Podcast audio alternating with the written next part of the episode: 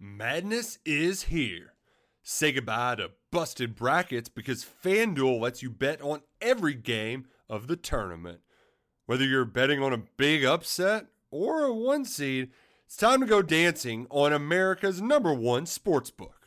Right now, new customers get $200 in bonus bets if your first $5 bet wins on FanDuel. That's 200 bucks to use on point spreads money lines. You can even pick who's going to win it all. Just visit fanduel.com slash on three and bet on college hoops until they cut down the nets. Must be 21 and older and present in select states. First online real money wager only. $10 first deposit required. Bonus issued as non withdrawable bonus. Bets that expire seven days after receipt. See terms at sportsbook.fanduel.com. Fanduel is offering online sports wagering in Kansas under an agreement with Kansas Star Casino LLC. Gambling problem? Call 1 800 Gambler or visit fanduel.com slash RG in Colorado, Iowa, Michigan, New Jersey, Ohio. Pennsylvania, Illinois, Kentucky, Tennessee, Virginia, and Vermont. Call 1 800 Next Step or text Next Step to 53342 in Arizona 1 888 789 7777 or visit ccpg.org slash chat in Connecticut 1 800 9 with it in Indiana 1 800 522 4700 or visit ksgamblinghelp.com com in Kansas, 1 770 STOP in Louisiana. Visit mdgamblinghelp.org in Maryland. Visit 1 800 gambler.net in West Virginia or call 1 800 522 4700 in Wyoming. Hope is here. Visit gamblinghelplinema.org or call 800 327 5050 for 24 7 support in Massachusetts or call 1 877 8 HOPE NY or text Hope NY in New York.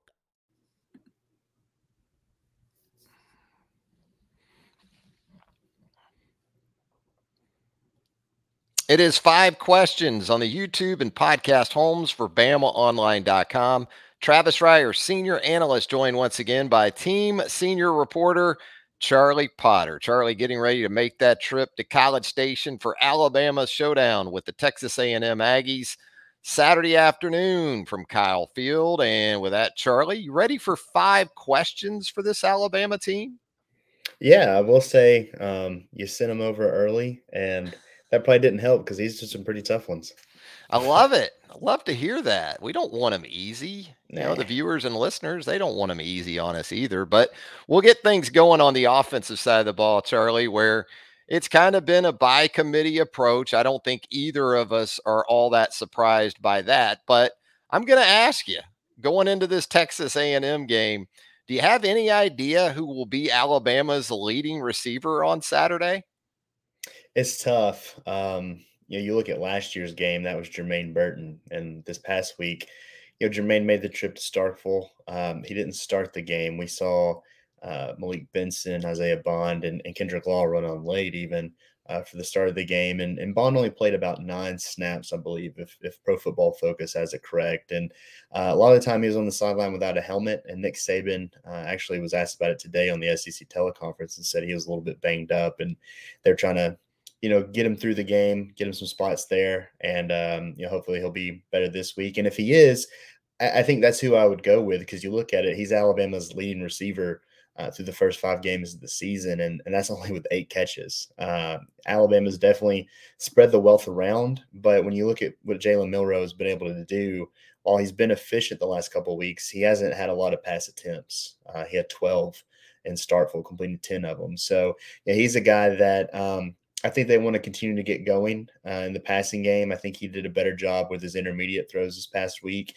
know, we've seen what he can do with a long ball. If, if that's still there and they can get those intermediate throws going, I think this passing game could kind of take that next step. And that's actually something Nick Saban talked about on the teleconference too. He was kind of asked about wide receiver usage, and you know, he was talking about wanting to get um, the ball to some more of their skill guys because they think they have some really good players there. And that's a work in progress. And I think as Jalen Milroe gets more comfortable, as we also see the offensive line kind of settle in a little bit more, I think that we'll see, you know, more completions. And, but I do think it'll be continue to be at least um, kind of a by committee approach. But I think if, if Jermaine Burton's healthy, it's hard for me not to pick him to be the leading guy.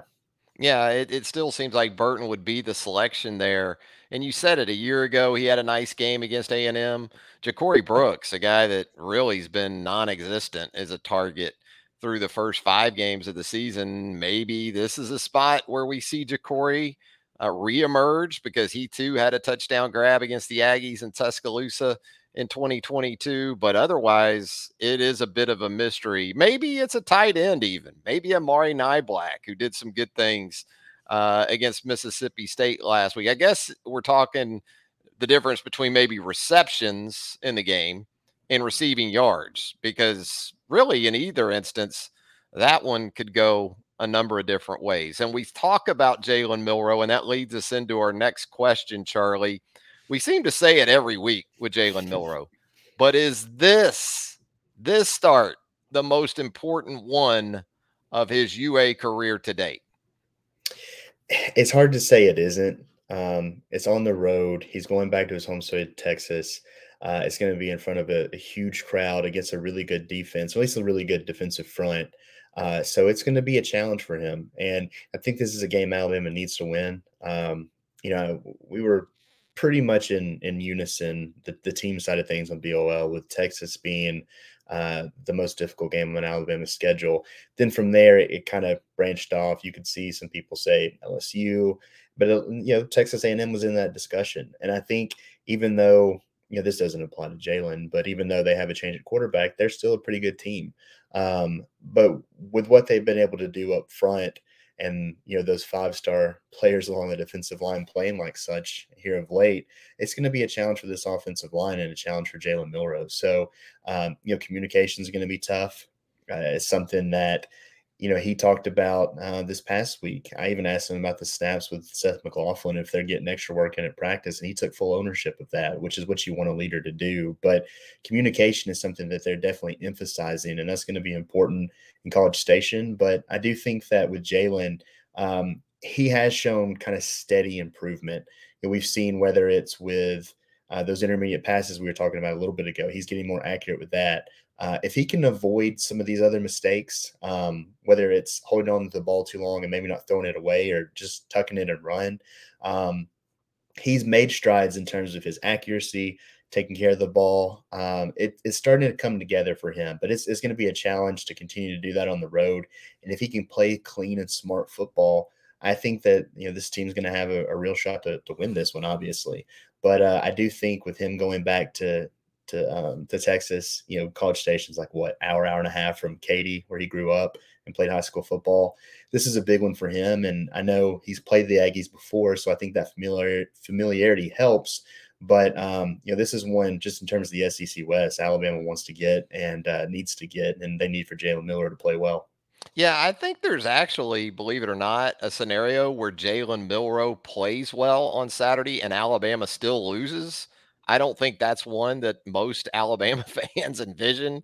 It really feels like there's no in between this week for Jalen. He's either going to play really well, Alabama's going to win, or he's not going to play well and Alabama's going to lose. But it really is contingent upon the pieces around him. The shotgun snaps have to be better. The offensive line, the improvement we've seen over the last 6 quarters or so, it needs to be real in going against a front for Texas A&M that certainly is the best that Alabama has seen since Texas. So uh, guys have to be consistent catching the football. And obviously, as you said, Jalen can't be a three turnover guy in this game like he was a year ago, and Alabama, in all likelihood, still survive it. But if he is efficient, takes care of the football, allows the defense to sort of do its thing along with the kicking game, that could be enough. I'm going to ask you though 12, 13 pass attempts this week.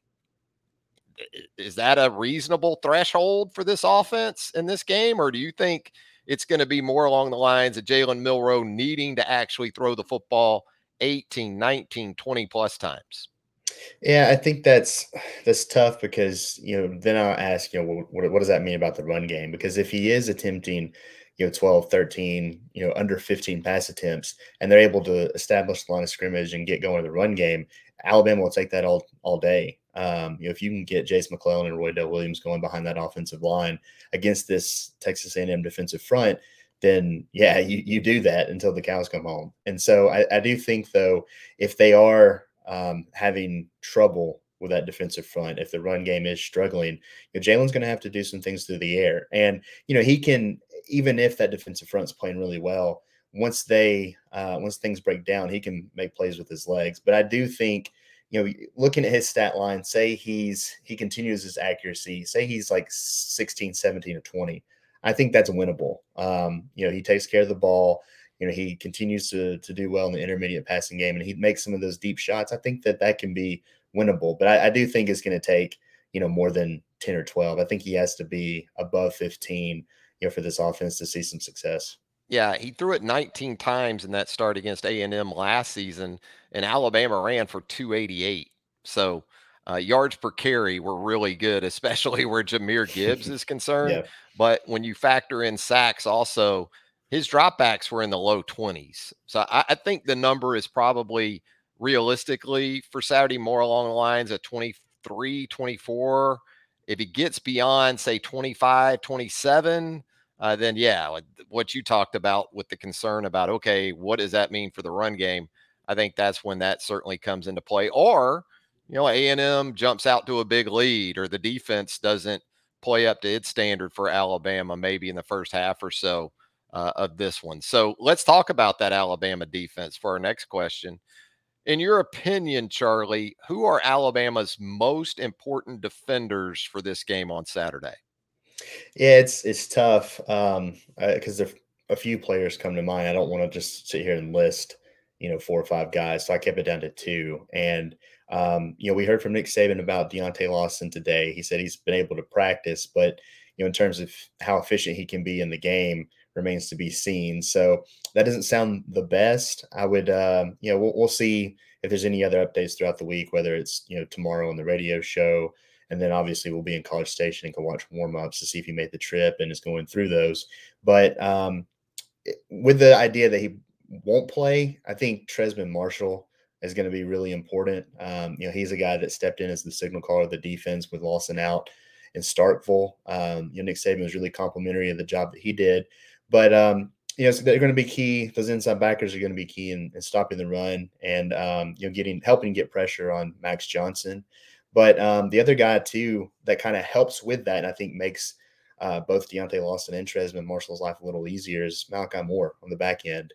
And we've heard from Ainias Smith this week. Uh, he's definitely been one that has made himself known, but he's a heck of a player. He's given Alabama problems in the past. Um, you know, I have a, a Q&A with a reporter from Texas A&M come out tomorrow, and I asked about Evan Stewart because he had a big game against Alabama last year, but Ainias Smith wasn't on the field. So um, it is a situation where uh, I know Terrion Arnold responded to Ainias Smith's comments, but Terrion was also kind of smart in saying that Ainias will be a lot of times playing in the slot. And so if Malachi makes a play, then he'll start chirping at him. I thought that was funny. But to that point, Malachi has to do a good job against Ainias Smith. He also has to do a good job of getting the defense, uh, or at least the back end, lined up. He's done a great job of that through the first five games.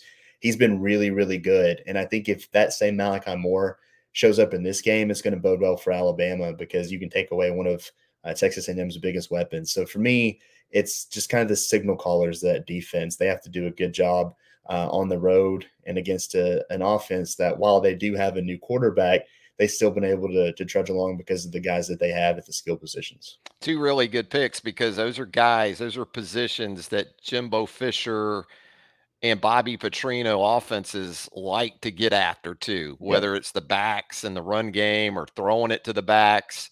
Uh, tight ends too. They'll try to get isolated on those inside linebackers, and then everything you said about Ainias Smith in the slot, and it still could be Terrion Arnold in the dime that maybe gets some of Ainias Smith, although I think we sure. both anticipate this being largely a nickel and maybe even some base defense with Jimbo. Uh, those guys will put two tight ends out there from time to time. But I'm going to kind of go with you in terms of inside linebacker. I think Jihaad Campbell, for most of the reasons that you said about Trezmen Marshall uh, playing off the ball and uh, the different things he'll be responsible for there at the inside linebacker position. And then I'm going to go with Dallas Turner because he has been on an absolute heater in the pass rush. And if Alabama has similar success to what it had a year ago against the A&M run game.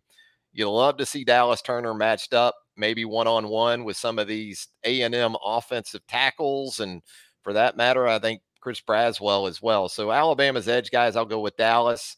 Uh, I think the four guys we touched on, though, uh, certainly going to be big for Alabama defensively in this one. How about this, Charlie? My over under for non offensive touchdowns with these teams on Saturday is one and a half. Which way you going on those knots? You going over the one and a half non non offensive touchdowns? Or are you going to go under? It's tough. Uh, I kind of went back and forth on this, and I, I tried to look it up for A and M. That's not really a, a, stat that's readily available everywhere. Uh, Alabama does a pretty good job in its game notes, and obviously we know that this past week with Chris Braswell's pick six, that was the first of the season for for UA. Um, I think I'll go under one and a half. Is a lot. There have been some weird things happening in this series, though. Um, you know, we I know Ainias Smith has a punt return for a touchdown. You know, he's an explosive guy, but Alabama's return teams have been pretty solid. Um, so I, I, think it's certainly possible that you can get one, maybe more, but I'm going to go kind of on the conservative side with one. I, I do think though, if if one does happen, uh, it could happen on special teams, but I do think this UA defense has been opportunistic. We saw three interceptions this past week. They've got some guys that can move in the secondary once they get their hands on the ball. So I, I do think if Alabama is able to get pressure on Max Johnson, whether it's by a strip sack or an interception, they can they can definitely take it to the house. So if, if I like one of those, it's going to be with that. But you know, Ainias Smith, I think Alabama, um, whether it's special teams, defense, whatever, um, they heard what he said. I think they're going to be pretty fired up to go against that guy on Saturday. Yeah, coming off games last week, A&M had two in their win over Arkansas, one on an interception return, one on the Ainias Smith punt return. Alabama, of course, with the one from Braswell that you mentioned, and we've seen it in this series. I mean, Ja'Corey Brooks, the last time Alabama went to College Station off a, a off a punt block. So I'm going to go under two. I think one and a half is a lot. Mm-hmm. Uh, I won't be surprised at all if we have at least one, but I'm going to go with under the one and a half. Let me ask you about this as we talk special teams to wrap up five questions for Alabama and Texas A&M this week. What do you think, Charlie? Is this a Will Reichard revenge game? Because the guy doesn't miss many field goal attempts, and he missed two in this game a year ago. So what about Reichard and the importance of really the Alabama kicking game in general? Yeah, it's it's crazy to say that, and you think about it. What he made a fifty yarder, so uh, and it was important. I mean, when yeah. you look back, if he doesn't make the fifty yarder, A and M just kicks the field goal at the end to win the game, right? Yeah, I mean, it, he's been um, he's been a special player, and he's been really consistent. So to see that stat line is is really odd for Will. Um, you look back since the the Tennessee game last year, he's made every kick he's he's attempted. He's 11 for 11 this year. Um, you know, he's had several that are uh, 35 and beyond. And so I, I think that Alabama doesn't really worry when Will Reichard steps up to make a kick. He's been Mr. Consistent, and I do think you know he's going to have some opportunities in this game as well. You know, again, I feel like I'm being a dead horse, but this is a talented Texas A&M defensive front that can cause some problems. And um, while I do think Alabama can do some good against them, they're going to have some opportunities to do some good against Alabama. And I think that you know Will's going to have you know one, two, maybe three opportunities to go out there and kick field goals. And um, you know he's been money. He's been really good on the road too. So uh, I know last year, obviously that game was in Tuscaloosa, but you look at the kick he made at the end of the Texas game last year. Uh, he's made key kicks throughout his career on the road, and um, the way that he and James Burnip both are playing they're playing at not only an all SEC level, but an all American level right now. And I think Alabama feels really confident in what they have from a specialist standpoint. And that's really good to have going on the road with still a, a pretty inexperienced quarterback and some inexperienced pieces everywhere on the roster. To have those guys playing the way they are right now, uh, you know, Nick Saban has to be feeling pretty good about his special teams units. Yeah, if anything, with the way Burnip's booming it, you almost worry a little bit about him being too good because Ainias Smith can really make you pay if you outpunt your coverage. Uh, those guys still got to get down there and try to get a guy like Smith on the ground. But absolutely, I think a luxury to have Will Reichard that you're packing up in that gear for College Station to go along with that defense. And really, right, red zone this week, touchdown conversion rate this week versus field goals. Uh, a lot of times, games like this, that's what it comes down to. He, he who kicks the most field goals sometimes actually ends up losing games. But if you need one late, I don't know a better guy to have than Will Reichard. Well, Charlie, we certainly hope you have safe travels on your way to College Station. And as always, we appreciate you taking the time here on Five Questions. Yeah, no problem, man. It's always good to catch up with you. And be sure to catch all of Charlie's great work right there with us at BamaOnline.com. Hang out with us on the roundtable, the premium message board of choice for Alabama fans around the globe. If you haven't subscribed to our YouTube channel yet, you should do that. The BOL YouTube channel up and running right now. A lot of good video content that we're piping into there for you. And of course, the Bama Online Podcast, wherever you consume podcasts, you're going to find the BOL Pod. Travis Reier for Charlie Potter. Thanks again for joining us. And until next time, so long, everybody.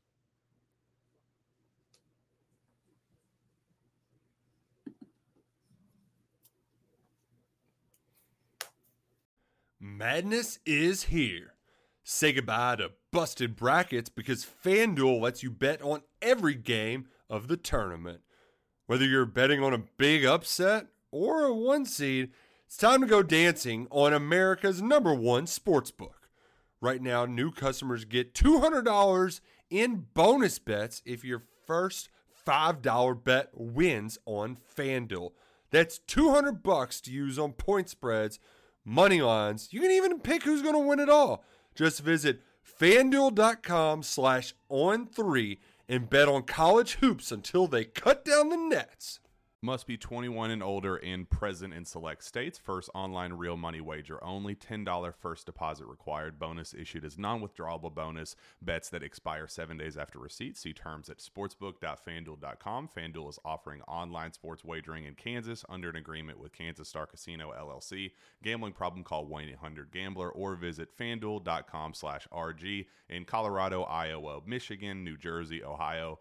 Pennsylvania, Illinois, Kentucky, Tennessee, Virginia, and Vermont. Call 1 800 Next Step or text Next Step to 53342 in Arizona 1 888 789 7777 or visit ccpg.org slash chat in Connecticut 1 800 9 with it in Indiana 1 800 522 4700 or visit ksgamblinghelp com in Kansas, 1 877 770 STOP in Louisiana. Visit mdgamblinghelp.org in Maryland. Visit 1 800 gambler.net in West Virginia or call 1 800 522 4700 in Wyoming. Hope is here. Visit gamblinghelplinema.org or call 800 327 5050 for 24 7 support in Massachusetts or call 1 877 8 HOPE NY or text Hope NY in New York.